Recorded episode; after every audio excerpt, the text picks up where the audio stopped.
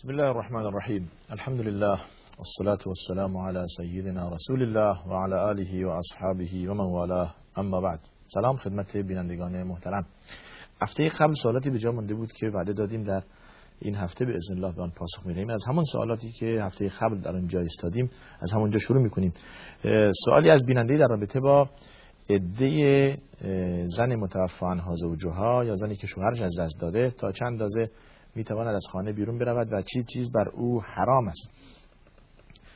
آرایش کردن بر او حرام است و ترک منزلی که در آن عده نشسته منزل شوهرش بدون عذر از خانه بیرون رفتن حرام است. تماس با نام حرام گرفتن و تمام اینها. ولی آن چیزی که زن می‌تواند در خانه انجام بدهد زندگی عادی روزمره ای که قبل از وفات شوهرش بوده می‌تواند ادامه دهد. به عنوان مثال می‌تواند غسل کند هر روز می‌تواند لباس بپوشد لباسی که در آن آرایش نباشد. می‌تواند برای ضرورت حتی از خانه بیرون برود اگر کسی نداشته باشه. عرض کردیم در جلسات قبل برای فرزندان یا برای کسانی که سرپرستی ندارند غذا بیاورد و لباس بخرد مایحتاج فرزندان خود را فراهم کند اشکالی ندارد. آنچه که بر او حرام است تعطر و استفاده از بوی خوش و زینت و آرایش هست تا زمانی که شوهر دوم اختیار نکرده یا در عده هست و عدهش تمام نشده. و نوشته اید عده زنی که شوهرش فوت کرده و حامله هست. حالا چیکار کنه؟ طبق آیه و اولات الاحمال اجلهن ان یضعن حملهن. زنی که حامله هست اگر شوهرش فوت کرد عده زن متوفا عنها زوجها زن حامله به وضع حمل اوست. یعنی به محض این که وضع حمل کرد دیگه عدهش تمام شده. برای که علت و هدف عده براعت رحم است که حالا بچه تولد شده و رحم و نسبت داده می شود به شوهری که فوت کرده این این نوزاد. بنابراین بعد از وضع حمل عده زنی که شوهرش از دست داده و حامله بوده تمام می شود ولو اینکه هر شود یک روز باشد. ولو اینکه یک روز باشد. یعنی یک روز بعد از اینکه شوهر فوت کرد وضع حمل می‌کنه تمام شد. دیگه عدهش تمام است. بله قبلا گفتیم در رابطه با یک سوالی که دختر را از میراث محروم می‌کنند به آن اشاره در هفته قبل بر نمیگردیم. حرام است شرعا دختر را از میراث محروم کردن. و رسول الله میفرماید اتقوا الله واعدلوا بین اولادکم. از خدا بترسید و بین فرزندان عدالت به کار ببرید به خصوص در این مسئله که هفته قبلا به آن اشاره کردیم. حتی وصیتش عملی نمی‌شود. قاضی حق ندارد به آن وصیت عمل عمل کند زیرا ورثه راضی نیستند. باید دختر را هم مثل مثل پسر که خداوند به او نصف داده بهره خود بگیرد. یک دوم. سوال بعدی ماهای حرام کدامند؟ و آیه که میفرماید نشی در آیه نشی یعنی چی؟ این آیه سوره توبه هست. ماهای حرام باز قبل از همین آیه انما النسی و زیادتون فی الکفر ذکر شده. ان عدت الشهور عند الله 12 شهرا في کتاب الله. یوم خلق السماوات والارض منها اربعه حرم. ماهای سال دوازده ماه هست چهار ماه از این دوازده ماه حرامن. همچون که رسول الله صلی الله علیه و میفرمایند زی قعده و زی حجه و محرم ثلاث متتالیات و یکی هم بین شعبان و جمادا که رجب باشد و رجب بین جمادا و شعبان. این ماه هست بنابراین ماهای حرام زی قعده شدند و زی حجه و محرم و رجب که تنها افتاده. اینها این ستاب پشت سر هم هستن و ماه رجب که قبل از ماه شعبان باشد این هم جزء ماهای حرام است. یعنی جنگیدن در آن حرام است. فلا تظلموا فیهن انفسکم. نشی که شما گفتید در آیه این صفت مشرکین بود که می آمدن ماهای حرامی که همون زی قعده و زی و محرم باشد و رجب. اگر مصادف بود با قتال با جنگ در آن ماه می‌گفتن که حالا این ده روز دیگه که ما در این ماه هستیم حساب می‌کنیم که در ماه بعدی هستیم. یعنی ده روز را به تعویق میندازیم. مثلا حساب می‌کنیم ماه زیقعده ده روز بعد میآید. به حساب سال آینده می‌ذاریم. انما النشیء زیادة فی الكفر. یضل به الذين كفروا يحلونه عاما ويحرمونه عاما ليواطئوا عدة ما حرم الله. تا, تا به همدیگه برسانند. ماها را به همدیگه برسانند و ماهی که درش جنگ می‌کنند اگر ده روز یا پنج روز در آن ماه بود به حساب سال آینده میگذاشتن می‌گفتن که ما اینطور حساب می‌کنیم که در آن ماه نیستیم. بله. بنابراین نشی یعنی به دنبال انداخته شده. بله. و نشیه هم از همین قرض می آید پیامبران چند زن داشتند؟ پرسیده اید و مسلمانان چرا چند زن هم مسلمانان چند زن همزمان با هم می‌توانند داشته باشند؟ چند زن همزمان با هم می‌توانند داشته باشند و چرا در بقیه ادیان چنین نیست؟ فقط یک زن دارند. آیا این بهتر نیست؟ خیر بهتر نیست. در دین اسلام خداوند اجازه داده که همزمان با هم چهار زن داشته باشه انسان. و بیشتر از این حرام است. زمانی که رسول الله صلی الله علیه وسلم به مدینه آمدند یا مبعوث شدند صحابه میفرمایند که ممکنه ما بیش از ده زن داشتیم. میفرمود که چهار تا از این ده تا را انتخاب کنید و بقیه را طلاق دید جدا کنید و جایز نیست که بیشتر از چهار زن انسان همزمان با هم داشته باشه طبق آیه باز میفرماید که ما طاب لكم من النساء مثلا و ثلاثه و رباع تا چهار بیشتر حق نیست. اما از اینکه فرموده زنان رسول الله صلی الله علیه و حضرت 11 زن داشتند تصرف کردند. و یکی از اینها فقط بکر بوده ام المؤمنین عایشه و اولین زن رسول الله هم خدیجه بوده معروف است. و چهار کنیز داشتند که به آنها اهدا شده بوده.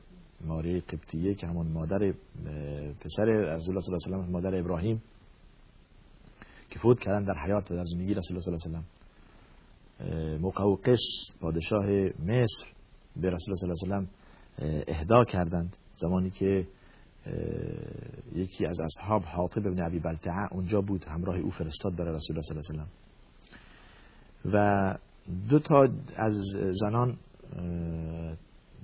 تصرف نکردند یعنی عقد شرعی بستند با آنها و تصرف نکردند. این یعنی مجموعه زنانی که رسول الله صلی الله علیه و بر آنها عقد بستند 13 تا می‌شوند. دو تا از آنها تصرف نکردند 11 تا تصرف کردند. و چهار کنیز داشتند رسول الله صلی الله علیه و سلم. آیه سوره احزاب هم در رابطه با امهات مؤمنین تفصیل به تفصیل میفرماید. بله. از آیه 28 تا آیه 34 33 34 تا آیه 34 سوره احزاب. از این گفته اید آیا این بهتر نیست که ادیان دیگر یک زن انتخاب می‌کنند و ادیان و دین اسلام چهار زن؟ نخیر بهتر نیست. و ادیان غیر از اسلام و مسیحیت و یهودیت شما فکر نکنید که اکتفا می‌کنند به یک زن.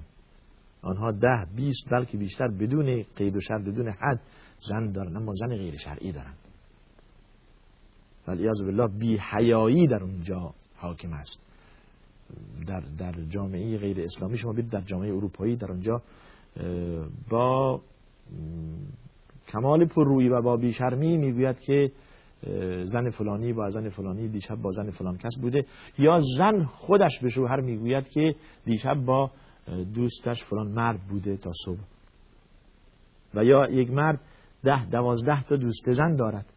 تا غیر شرعی است بنابراین در آنجا هم هست در ادیان غیر اسلامی.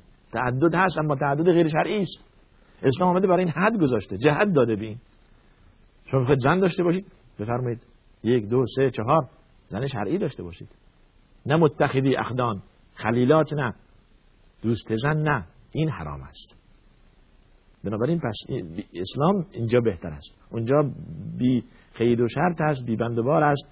در اونجا معشیت هست زناست فحشاست اما در اسلام حلال و در چهارچوب شهر بله. بله.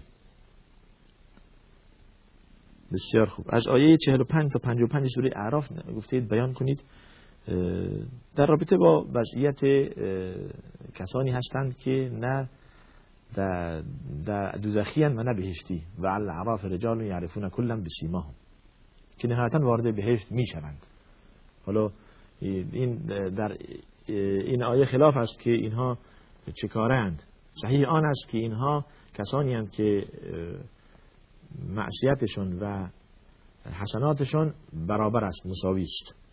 نه وارد بهشت می‌شوند نه وارد دوزخ در وهله اول. و نهایتا خداوند اونها را وارد بهشت می‌کند. به طور تفصیل در سوره اعراف هست. در به تفسیر مراجعه کنید. بیننده پرسیدن یک گوسفند برای چند نفر برای قربانی پرسیدن برای چند نفر است و نیت آن چیست؟ یک گوسفند برای یک نفر اما یک گاو یا یک شتر برای هفت نفر. نیتی که گفته اید نیت قربانی است. رسول الله میفرمودن اللهم هذا عنی و عن آل بیتی. یا عن اهل بیتی و کما قال صلی الله علیه این به جای خودم و خانواده‌ام قربانی می‌کنم. و به این مناسبت که الان روز قربانی هم نزدیک هست یعنی روز عرفه یا دوشنبه احتمالا باشد. روز دوشنبه دقت کنید که انشاءالله اونهایی که در توان دارند قربانی کنند. این تو پرانتز خارج از مسئله سوال ما جهت یادآوری به بینندگان بگیم که مسئله قربانی درست سنت هست سنت مؤکد است نزد جمهور اهل علم. ولی برادران احناف رأی دارند که واجب است به خصوص برای مستطیع برای کسی که توانایی ذبح کردن و قربانی کردن دارد واجب است. و فقرا را در این ایام از خوردن گوشت بینیاز کنید. یعنی به فقرا برسانید گوشت اضحیه و حدیث داریم که اجر زیادی در در قربانی کردن هست. ریختن خون یک حیوان به خاطر تقرب الله و ایام آن هم از دهم یعنی از بعد از نماز روز عید هست تا روز سیزدهم که موسم است به ایام تشریق یعنی ممتد است. روز اول نتوانستید روز دوم سوم و تا چهارم یعنی تا روز سیزدهم وقت دارد. بله. از اول زیحجه گفته اید که از اول زیحجه باید روزه رفت. باید نیست ولی حدیث داریم که رسول الله صلی میفرماید هیچ عملی یا هیچ عبادتی در هیچ زمانی بهتر از این زمان محبوب نیست نزد خداوند.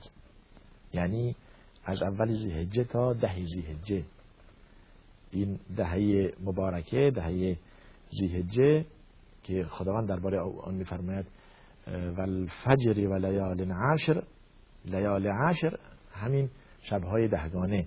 دهه فجر همین اول زیهجه تا ده زیهجه هست که درش طاعت و عبادت خیلی مضاعف می شود اجر آن و پاداش آن. و در اینجا شایسته است که انسان دقت کند بیشتر طاعت داشته باشد و هر روز روزه است فبها به خصوص روز عرفه من توصیه می کنم اینجا بازم خارج از سوال روز عرفه روزه بروند بینندگانی که مشرف نشدن بیان دیار مقدس. در حدیث میفرماد که روز روزه روز عرفه گناهان سال قبل را می آمرزد یا پاک می کند فضیلت زیادی دارد. فراموش نکنید روز عرفه روزه بروید که بسیار اجر دارد. بله. روز عرفه میشه روز نوز نه زیهجه روز نه زیهجه یعنی یک روز قبل از عید. سوالی از بیننده داریم. آیا بین این آیه تعارضی نیست؟ آیه‌ای که میفرماید فان خفتم لا تعدلوا فواحدة تا آخر آیه. و آیه که میفرماید ولن تستطيعوا ان تعدلوا بین النساء ولو حرصتم. در آیه اولی عدل جزو شرایط تعدد دانسته و در آیه دومی واضح می کند که عدل غیر ممکن است. نه آقا چنین نیست. اولا آنچه که شما در آیه اولی باید بفهمید اینه که عدل در مبیت و مسکن و نفقه هست فان خفتم لا تعدلوا فواحدتا عدل مبیت یعنی شب ماندن در نزد زوجه دوم و سوم و نفقه و مسکن برای آنها. اما ولن تستطيعوا ان تعدلوا بین النساء ولو حرستم هدف از آن عدل محبت است که لن تستطيعوا نخواهید توانست. و هرگز نمی‌توانید. و بدیهی است که هرگز انسان نمی‌تونه. چهار زن اختیار کرده هر چهار هر چهار تا را مثل هم دوست بداره. قلبا. حتما یکی را یا دو تا را بر دیگری ترجیح میده. یکی را بر ستا ترجیح میده از لحاظ محبت. و این دعای رسول الله صلی الله علیه و بود. وقتی که بر زنان دور می‌زد بر ازواج طاهرات امهات المؤمنین میفرمود اللهم هذا قسمی فی ما املک فلا تلمنی فی ما تملک ولا املک. خدایا این عدلی بود که یا خشمی بود که من انجام دادم. یعنی در توان من بود. شب نزد این موندم شب دیگه نزد آن موندم و اون چیزی که نفقه بود به آنها دادم.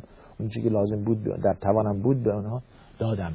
اما چیزی که در توان من نیست و من مالک آن نیستم و تو مالک آنی مرا معاخذه مفرما یعنی قلب من و دل من. اگر دل من میل بیشتری به یکی از این ازواج و زوجات داشته باشد مرا در این میل معاخذه مفرما که نمی‌توانم در اینجا. خدا فرمیده دیگه. ولن تستطیع. بنابراین تضادی بین این دعایه نیست. تعارضی هم نیست. سوال بعدی من هنوز مهریه زن خود را ندادم. زیرا قبول نمی کند یا گناه دارم؟ نه زمانی قبول نمی کند گناه نداره مهریه زن ملک زن هست. یعنی به محض این که شما زن تصرف کرده اید باید که مهر به او بدهید. حالا اگر خودش نپذیرفت یا خودش به شما بخشید دیگه فی مفتتت به خودش کنار اومده خودش بخشیده و خودش راضی است و شما گناهی ندارید به ازن الله. و این را بگویم باز تو پرانتز که مهری حق زن هست. زن اگر بخواهد می‌تواند مطالبه کند از شوهر بگیرد. ولی در بعضی اماکن چنین برداشت زمانی که شوهر هم می‌خواهد مهریه به زن بدهد زن میترسد که نکنه شوهر نظر بدی داشته باشه. می‌خواد مرا طلاق بده یا بره ازدواج کنه مهریه مهریه ملک شما زن. باید بگیرید. در آن تصرف کنید برای خود خرید کنید. جزء املاک شرعی شماست. این 19 مسخال طلا یا هر چی بوده یا هر مقداری که مهریه شما کرده اند ملک شماست و وظیفه شوهر است که به شما بدهد. حتی اگر شوهر به شما نداد بعد از وفات شوهر از میراث کاسته می شود از طریقه از هر چی مونده است کم می شود بعدا میراث توضیح می شود بین هر کس که باقی مونده. بنابراین حق شماست حق زن هست که و وظیفه شوهر است که به زن بدهد. حالا این باعث این برداشت یک کمی تصحیح شود که اگر شوهر بخواهد مهر به زن بدهد هدفی دارد چنین نیست. زنها مهریه خود را از شوهر بگیرند اگر که ترازی بین هم دیگر یعنی اتفاق شد که ببخشن هم فبه حق زن است ملک زن است اگر بخشید بخشید بله. بسیار خوب. سوال بعدی ما نامه از بیننده به ما رسیده ظاهرا از از شارجه است آقای امیر محمدی. هشت سوال یا نه ده سوال شما در این نامه نوشتید. ما با اجازهتون سه چهار آن را انتخاب می‌کنیم بقیه وقت نیست به سوالات دیگری می‌پردازیم. سوالی که انتخاب کردیم از نامه شما یا سوالات شما اینه که سوال اول در رابطه با نمازهای صبح و مغرب و عشا در رکت های که امام سوره حمد و سوره بعد از آن بلند می‌خواند و ما نیز ضرورت دارد که سوره حمد و سوره بعد از آن را بخوانید فقط سوره حمد بخوانید فقط سوره حمد بخوانید. در نمازهای جهریه نماز مغرب عشا و صبح پشت سر امام معمومین فقط سوره حمد می‌خوانند. در چهار رکعت. در چهار رکعت عشا و در سه رکعت مغرب و در دو رکعت صبح. فقط سوره فاتحه می‌خوانند یعنی الحمدلله رب العالمین تا ولا ضالین. اکتفا می‌کنند به این. اما در نمازهای سری نمازی که آهسته خوانده می شود مثل نماز ظهر و عصر در دو رکعت اول هم امام و هم مأموم هر دو سوره هم سوره فاتحه به اضافه سوره از سوره قرآن یا آیه از آیات قرآن می‌خوانند یا قسمتی از سوره از سوره قرآن فرق نمی‌کنه. یعنی بعد از سوره حمد در دو اول نماز ظهر و نماز عصر سوره دیگر هم می‌خوانند. اما در دو رکعت آخر نماز ظهر و عصر باز اکتفا می‌کنند به سوره هم. یعنی تا بالین بیشتر نمی‌خوانند. هم امام و هم مأموم بله سوال دوم شما در رابطه با جشن نوروزی که امروزه برپاست یا این نظر اسلام درباره این چیز و آیا این شرعی است جزء اعیاد اسلامی؟ خیر جزء اعیاد اسلامی نیست.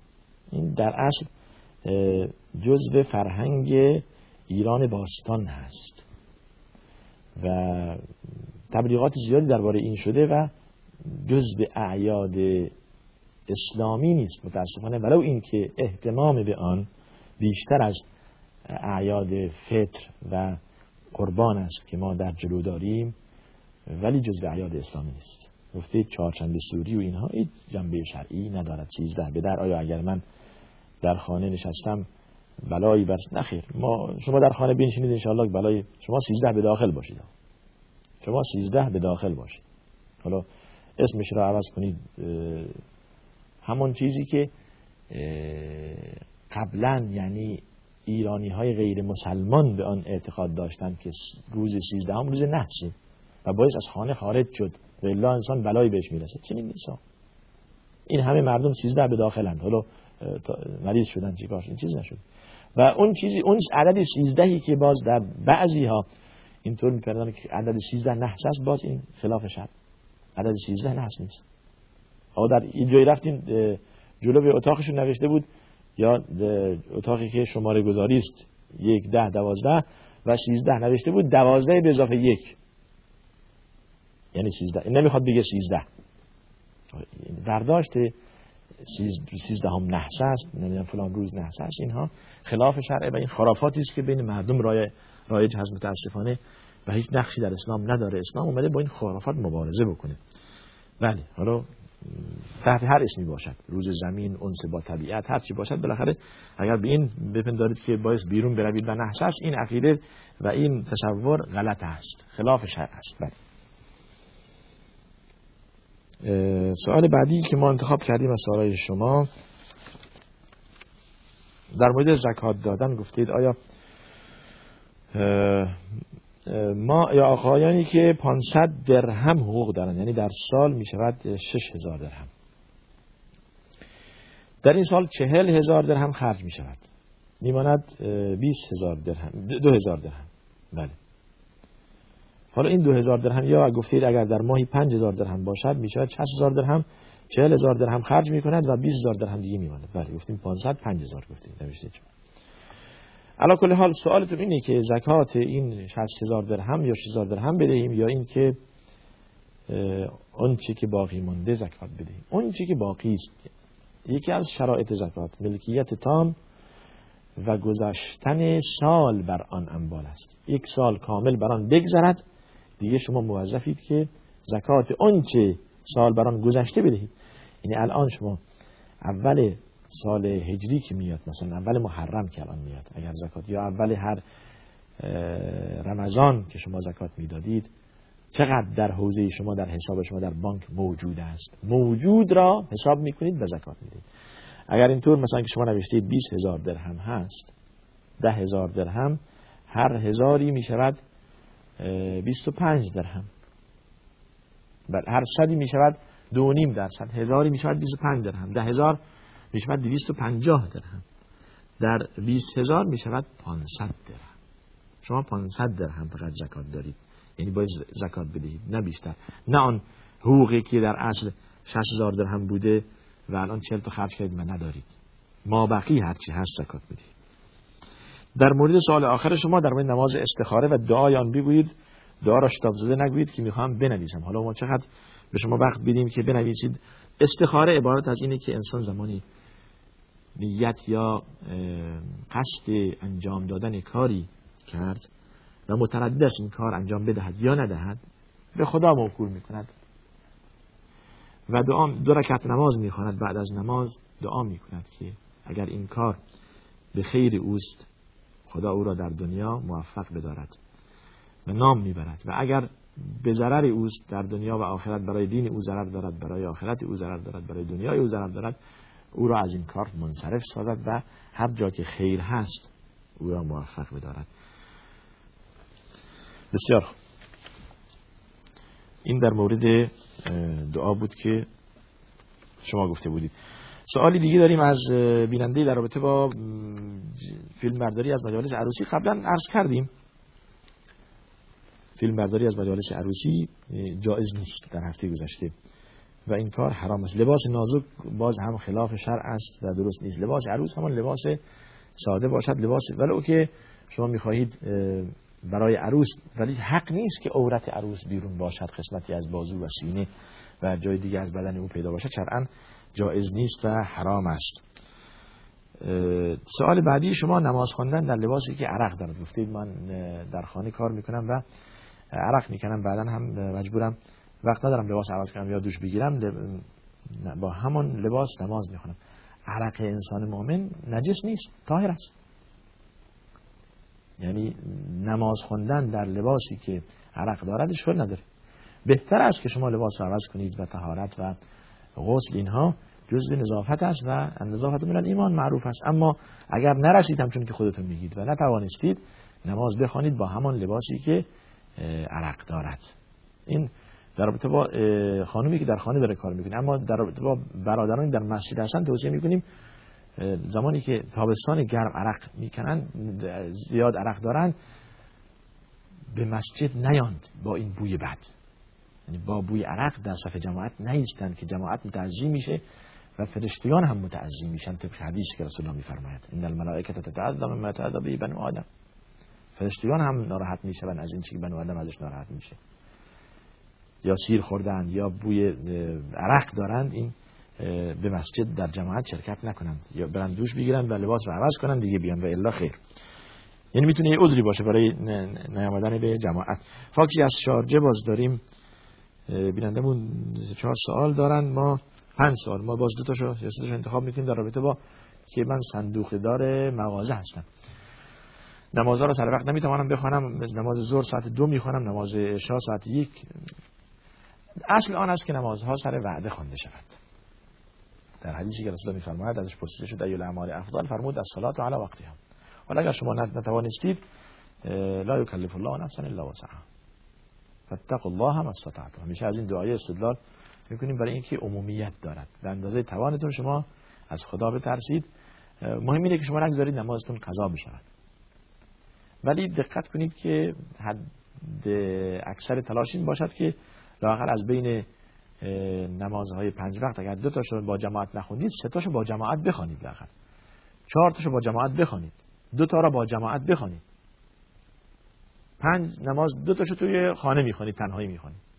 سه تاشو در خانه می‌خوانید. لااقل دو تا نماز با جماعت بخوانید. این این که فضیلت جماعت خیلی زیاد است. بله. در خانه ما بله افراد زیاد هستند و بعضی وقتها شوخی هایی که منجر به معصیت می شود این, این گناه است. در حدیث داریم کسی که حرفی بزند مردم را به خنده بیاندازد و دروغ بگوید معصیت دارد گناه دارد. یا حرفی بزند که لا یلقی لها بالا همچون که حدیث میفرماید. اهتمامی به آن ندهد ارزشی به آن قائل نشود ولی همین حرف ولی از کفر باشد. منجر می شود به کفر. که صاحبش صاحب این حرف ممکن است سالها در حدیث در جهنم برود به خاطر این حرفی که نسنجیده گفته و کفر از دهنی او بیرون آمده. بله. خیلی خوب. در رابطه با عید نوروز گفتیم که جز اعیاد اسلام نیست بله و جزء عادت ایران باستان و ایرانی های قدیم هست. از زمان دوره غیر اسلامی دوره زرتشت و مجوسیت در ایران این به وجود آمد. بسیار. در با شوهرش گفتی که نماز نمی‌خواند.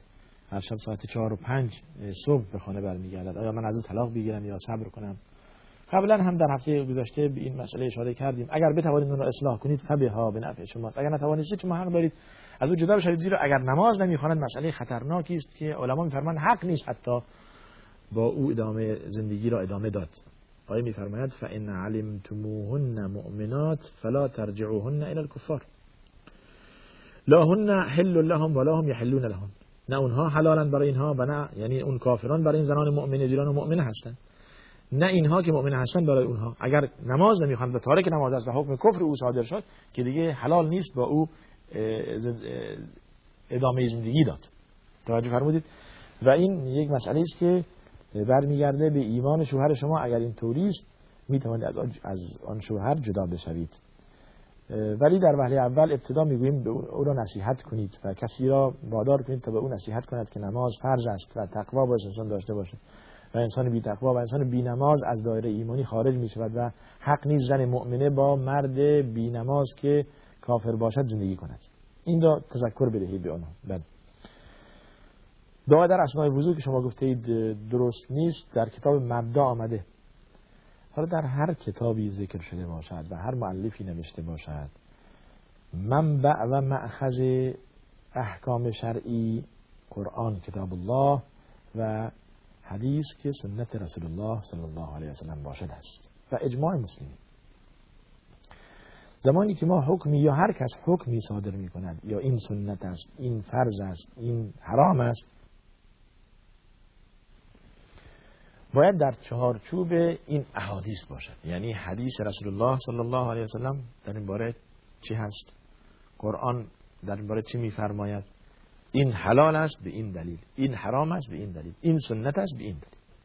حالا شما فرمودید دعا در اسنای وضو هیچ دلیلی برای این که در اسنای وضو گرفتن دعا سنت است نداری قبل از وضو و بعد از وضو چرا؟ قبل از وضو گفتن بسم الله. و بعد از وضو گفتن اشهد ان لا اله الا الله وحده لا شریک له و و ان محمدا عبده و رسوله. اللهم اجعلني من التوابین و اجعلني من المتطهرین. این وارد هست. اما در اسنای وضو که شما می‌گویید صورت زمانی که انسان می‌شود بگوید اللهم بید وجهی و تبیض وجوه زمانی که نمی‌دونم اینها وارد نیست. این این وارد نیست. بله. آیا این درست است که می‌گوین هر کس به حج رفت گناه بعد از حج او دو برابر می شود یعنی اگر از حج برگشت دو مرتبه مرتکب معصیت شد دو برابر نخیر. این هم درست است. من جاء بالحسنه فله عشر امثالها و من جاء بالسیئه فلا یجزا الا مثلها. حالا قبل از حج یا بعد از حج. گناه همون یک گناه حساب می شود این مقید نیست به این که انسان بعد از حج. درسته که انسان زمانی به حج رفته توبه کرده نباید معصیت انجام بده. ولی از اون طرف به حکم انسانیت اگر معصیت انجام داد همون یک معصیت پاش حساب می شود نه بیشتر. دلیلی برای این نیست که بعد از اینکه از حج برگشت اگر مرتکب گناه شد گناه او دو برابر حساب می شود نه. دلیلی برای این نیست. دعای رفتن به مقبره چیست؟ قبلا اشاره کردیم به این موضوع که رسول الله صلی الله علیه و زمانی که وارد قبرستان بقیه می‌شد سلام می‌کردن. السلام علیکم اهل الدیار من المؤمنین والمسلمین و انا ان شاء الله بكم لاحقون. نسأل الله لنا ولكم العافیه در در حدیث مسلم روایت در روایت مسلم. و در روایت های گوناگون به به همین معنی تقریب به همین عبارتی که ما گفتیم. برای همه مؤمنینی که در اونجا هستند سلام می کند و دعای مغفرت می کند دعای مغفرت می کند اختصاص نمی‌دهد یک نفر. فقط در یک قبر برود و دعا کند و بقیه را هیچ. برای همه. برای همه دعا کند و سلام بر همه کند. این آداب زیارت قبور است. بله. بله زنگ زن به برنامه. اگر مردی شوهر به, تمام بدن زن خود نگاه کند آیا این معصیت در آن هست زیرا شنیده است که در آن دلیل واضح و صحیحی برای اینکه تحریم دال بر تحریم نگاه کردن به عورت زن باشد نیست. یعنی هم زن و هم مرد حلال همدیگرند زن و شوهر می توانند به تمام بدن همدیگر نگاه کنند و همدیگر را ببینند را ببینند. افراد تا انبیا دو تا هستند. ام نایشه میفرماید در حدیثی که نه من عورت رسول الله صلی الله علیه و دیدم و نه حضرت از من چیزی دید. خب این بزرگان برای حیایی که در اینها بود. کان اشد حیا من العذراء فی خدرها صلی الله علیه وسلم حتی از دختر باکره که در خانه اش نشسته حیای او بیشتر بود. خیلی با حیا بود صلی الله علیه وسلم ولی این مسئله برای حمل بر این نشود که برای مردم عموما حرام است که نگاه به همدیگر بکنن بدن همدیگر زن شوهر. چنین نیست. بنابراین جایز است برای زن که بدن شوهرش را ببیند و برای مرد که بدن زن را ببیند کاملا. جایز است. سوالی از بیننده داریم شوهرش رفته و بر نگشته حالا یا سوال فقهی دارند یا اتفاقی افتاده است در حقیقت. مدتی هم از این میگذرد. همه جا از او پرسیدند گفتند که دیگه مرده است. زن رفته شوهر گرفته زن اون مرد. بعد از پانزده سال اون شوهر برگشته شوهری گفتن مرده و نابود شده برگشته از زن دوم هم از شوهر دوم هم یک پسری دارد. حالا تکلیف این شوهر اول چیست؟ سوال واضح شد. یعنی یک مردی که زن داشته. به مسافرت رفته و بعد نابود ناپدید شده. گفتند که این دیگه مرده. و حکم بر نابودی آن کردن. زنش آمده و شوهر گرفته شوهر دومی اختیار کرده. بدونی که از شوهر اول طلاق بگیره. حالا شوهر اول بر حسب اتفاق بعد از 15 سال برگشته. و اونطوری که مردم تصور می‌کردن نبوده. تکلیف این مرد چیه؟ زنش زن مرد دوم شده. شرعا حکم آن است که این مرد یعنی شوهر اول مخیر است. بین این که زن را به حالت خود بگذارد خوب توجه کنید. یعنی باز شوهر دوم همینطور که هستن. ازدواج کردن ازدواج شرعیه و کاملا درست و مخیر است بین این که زن را برگرداند به خودش. چون که دلیلی برای یا بطلان نکاح اینها هم باز نشده طلاقی هم به میان نیامده. بنابراین ولی فقط یه چیزی که اینجا مشروط است زمانی که شوهر اول که برگشت و خواست دن را به خودش بر, خود بر بگرداند از شوهر دوم بگیرد بر بگرداند باید که زن عده بنشیند عده شوهر دوم.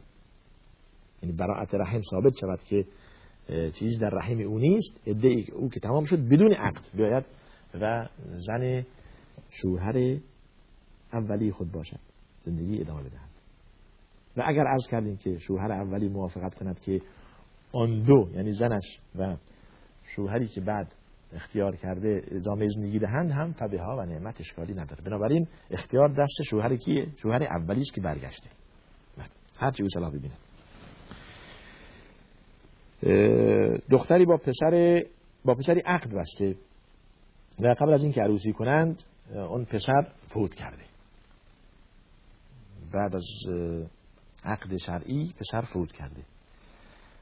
آیا این میراث اون پسر که عقد شرعی او بسته می‌برد؟ بله میراث او می‌برد. ولو این که او را به خانه نیاورده و عروسی نکرده همچون که شما گفته اید زیرا مرگ به حکم دخول هست فوت به حکم دخول هست میراث می‌برد مهریه هم دارد کامل. خوب توجه کنید نه نصفه نه طبق اون آیه که میفرماید که اگر که او را تصرف نکرد قبل از اینکه تصرف کند او را طلاق داد. فنصف ما فرضتم. اون برای شوهری است که زنده هست. اگر زنده باشد و قبل از دخول زنی که عقلی او بسته طلاق داد نصف مهریه می‌گیرد. اما زمانی که شوهر فوت کرده این فوت به حکم دخول می شود هم مهریه کامل می‌گیرد آن دختر و هم میراث می‌برد. یعنی یک چهارم طبق آیه که اگر فوت کرد شوهر شما و همسری و فرزندی نداشت. فلهان ربع یک چهارم می‌برد یک چهارم از میراث می‌برد. اگر هم چیز بقیه فل اولا رجل ذکر هر مردی که نزدیکتر بود به اون اگر کسی نداشت هیچ کس هم نداشت نهایتا برمیگردد به بیت المال به بیت المال برمیگردد. بنابراین هم مهریه کامل می‌گیرد و هم هر شود که میراث می‌برد. ولهن الربع مما ترکتم من لم یکن لکم ولد. در سوره نساء. این سوالاتی بود که ما انتخاب کرده بودیم برای برنامه این هفته. انشاءالله که مسئله آخرین موضوعی که من می‌خوام بگم مسئله روزه عرفه یادتون نره. و روز نهم حتما روزه باشید. به اذن الله تبارک و تعالی اجر و فضیلت خیلی زیادی دارد. به خصوص اگر که دیگه شما از اول دهه این ماه دقت کردید که فضایل اعمال را بیشتر کنید. نهایتا از بینندگان خواستند از ما که آدرس برنامه را بدهیم. آدرس برنامه ما شارجه هست. صندوق پستی 111 تلفن 36 11 11 بخش فارسی و فکس 54 17 55 این هم آدرس ما. از خدمتتون مرخص می‌شویم تا برنامه آینده انشاءالله که طاعت و عبادت همگان مورد قبول درگاه الهی واقع گردد. و آخر دعوانا ان الحمد لله رب العالمین. صلی الله وسلم علی سیدنا محمد و علی آله و صحبه.